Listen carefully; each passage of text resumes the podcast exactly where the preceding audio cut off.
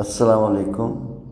میرا نام عاقل ندیم ہے اور میرے اس ہفتے کی کالم کا موضوع ہے افغان معاہدہ مردہ پیدائش۔ تاریخ ساز دوحہ معاہدہ پیدائش کے کچھ دن بعد ہی شدید خطرات میں گر گیا ہے۔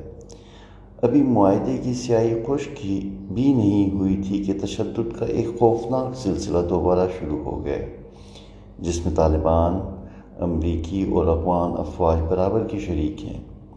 اس تشدد نے اور افغان حکومت کے معاہدے کی کچھ شرائط پر عمل کرنے سے انکار نے اس معاہدے کے مستقبل کے بارے میں شدید تحفظات کھڑے کر دیے ہیں۔ تمام فریقوں کے رد عمل سے یہ لگتا ہے کہ یہ معاہدہ ایک مجبوری کے تحت کیا گیا ہے اور تمام فریق اس میں نیک نیتی سے شامل نہیں ہوئے ہیں۔ صدر ٹرمپ کو ایک مشکل صدارتی مہم کا سامنا ہے۔ اور وہ امریکی عوام کے سامنے افغانستان سے امریکی فوجوں کی واپسی کو اپنی ایک اہم کامیابی کے طور پر پیش کر کے صدارتی انتخاب جیتنا چاہتے ہیں۔ بلا شبہ امریکی عوام اپنی تاریخ کی سب سے مہنگی اور لمبی جنگ جس کا کوئی اختتام نظر نہیں آ رہا سے بہت عاجز آ چکے ہیں۔ ہزاروں امریکی اموات اور ایک کھرب ڈالر سے بھی زیادہ رقم خرچ کرنے کے باوجود امریکی افواج افغانستان میں امن اور ایک مضبوط حکومت قائم کرنے میں ناکام رہی ہیں۔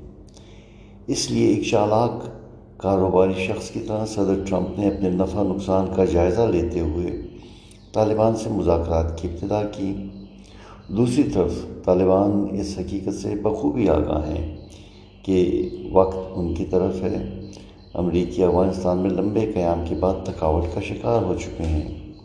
امریکی جانتے ہیں کہ انہیں افغانستان میں مکمل کامیابی نہیں مل پائے گی۔ اس لیے وہ جلد از جلد افغانستان سے انخلا کے خواہش مند ہیں۔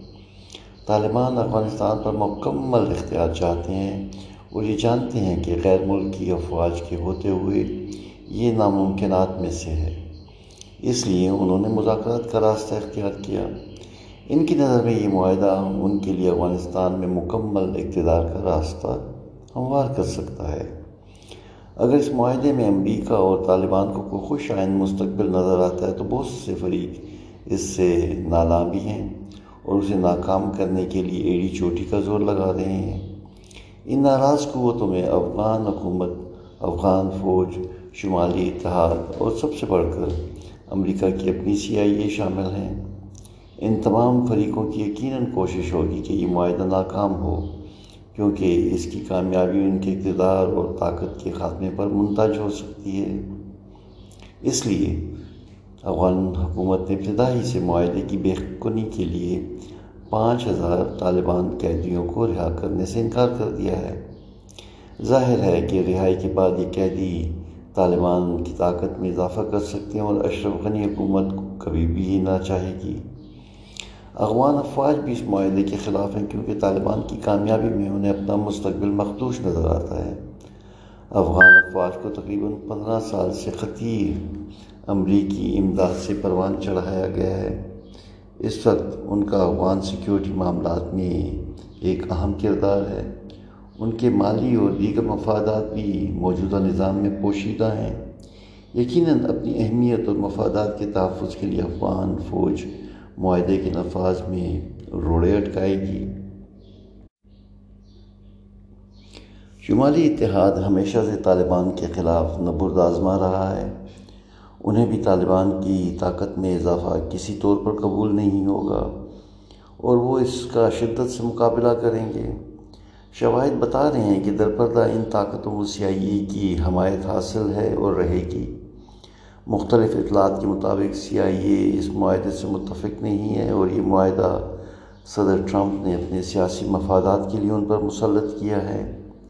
سی آئی اے ماضی میں بھی اپنی حکومتوں کی پالیسیوں کے خلاف کام کرتی رہی ہے۔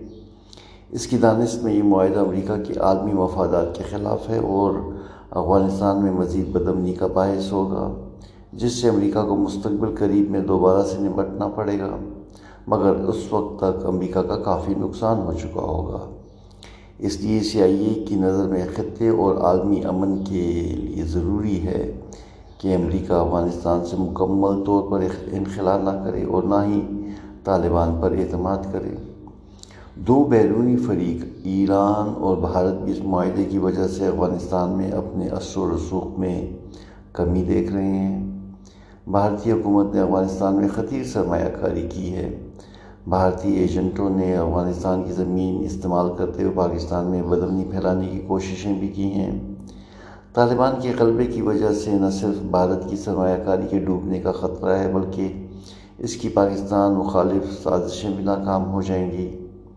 ایران کی شمالی اتحاد میں ضخیم اور طویل سرمایہ کاری ہے اور وہ لسانی بنیادوں اور ہمسایہ ملک ہونے کی وجہ سے کبھی بھی افغانستان میں اپنے اثر و نفوذ میں کمی کو پسند نہیں کرے گا۔ یہ تمام عوامل اس طرف اشارہ کر رہے ہیں کہ یہ معاہدہ ناکامی کی طرف گامزن ہے اور افغانستان میں مستقبل قریب میں امن کی امید کرنا خام خیالی ہے۔ اگر معاہدہ کامیاب ہوتا ہے تو پاکستان کے لیے بہت خوش آئند ہوگا۔ مگر چونکہ آثار اس کے برعکس نظر آ رہے ہیں، اس لیے ہمیں اس صورتحال سے نمٹنے کے لیے ہمہ وقت تیار رہنے کی ضرورت ہے۔ موجودہ حالات میں ہمیں معاہدے کی حمایت اور کامیابی کے لیے کوششیں کرتے رہنا چاہیے، کیونکہ اس کی کامیابی ہمارے قومی، فوری قومی مفاد میں ہے۔ مفاد، معاہدے کے نفاذ کے سلسلے میں اپنا براہ راست کردار کم سے کم رکھ کر ہم، ہمیں امریکی حکومت پر زور دیتے رہنا چاہیے کہ وہ اس معاہدے پر عمل درآمد کروائے۔ چونکہ صدر ٹرمپ کو اگلے آٹھ مہینوں میں صدارتی انتخاب کا سامنا ہے اور اس معاہدے کی کامیابی کافی حد تک ان کی صدارتی انتخاب میں کامیابی سے مشروط ہے، تو ہمیں اس تعلق کا فائدہ اٹھاتے ہوئے امریکہ پر اس معاہدے کے عمل درآمد پر دباؤ جاری رکھنا چاہیے۔ اس کے ساتھ ساتھ ہمیں طالبان کو بھی اس معاہدے کی کامیابی کے لیے کام کرنے کی ترغیب دینے کی ضرورت ہے۔ اگر معاہدہ ناکام ہوتا ہے اور افغانستان میں تشدد میں اضافہ ہوتا ہے، تو ہمیں سلامتی کے دیگر مسائل کے علاوہ مہاجرین کی ایک نئی لہر کا سامنا بھی کرنا پڑے گا۔ اس معاہدے کی ناکامی اور امریکہ کے انخلاء کی صورت میں افغانستان دوبارہ سے نوے کی دہائی والا افغانستان بن جائے گا اور شاید نسلی بنیادوں پر تقسیم بھی ہو جائے۔ چونکہ افغانستان تاریخی طور پر کئی سلطنتوں کا حصہ رہا ہے اور جدید دور میں بھی اس کی سالمیت میں مرکزی حکومت کا کم ہی کردار رہا ہے؟ تو اگر یہ مستقبل میں نسلی بنیادوں پر آزاد مملکتوں میں تقسیم ہو جاتا ہے یا ڈھیلی ڈالی کنفیڈریشن کی شکل اختیار کرتا ہے، تو شاید یہ خطے اور عالمی امن کے لیے بہتر ثابت ہو۔ ہم نے حالیہ تاریخ میں دیکھا ہے کہ سوویت یونین یوگوسلاوی اور چیکوسلواکیا نسلی بنیادوں پر آزاد ملکوں میں تقسیم ہوئے۔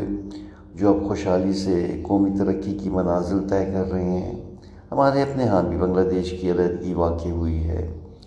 اس لیے اگر افغان نسلی گروہ ایک دوسرے کے ساتھ نہیں رہ سکتے، تو بجائے اس کے کہ وہ مستقل بنیادوں پر ایک دوسرے کے دشمن رہیں اور قتل و غارت میں مبتلا رہیں، تو افغان افغان رہنماؤں کو مستقبل قریب میں نسلی بنیادوں پر پرامن علیحدگی یا کنفیڈریشن کے بارے میں سنجیدگی سے غور کرنے کی ضرورت ہے۔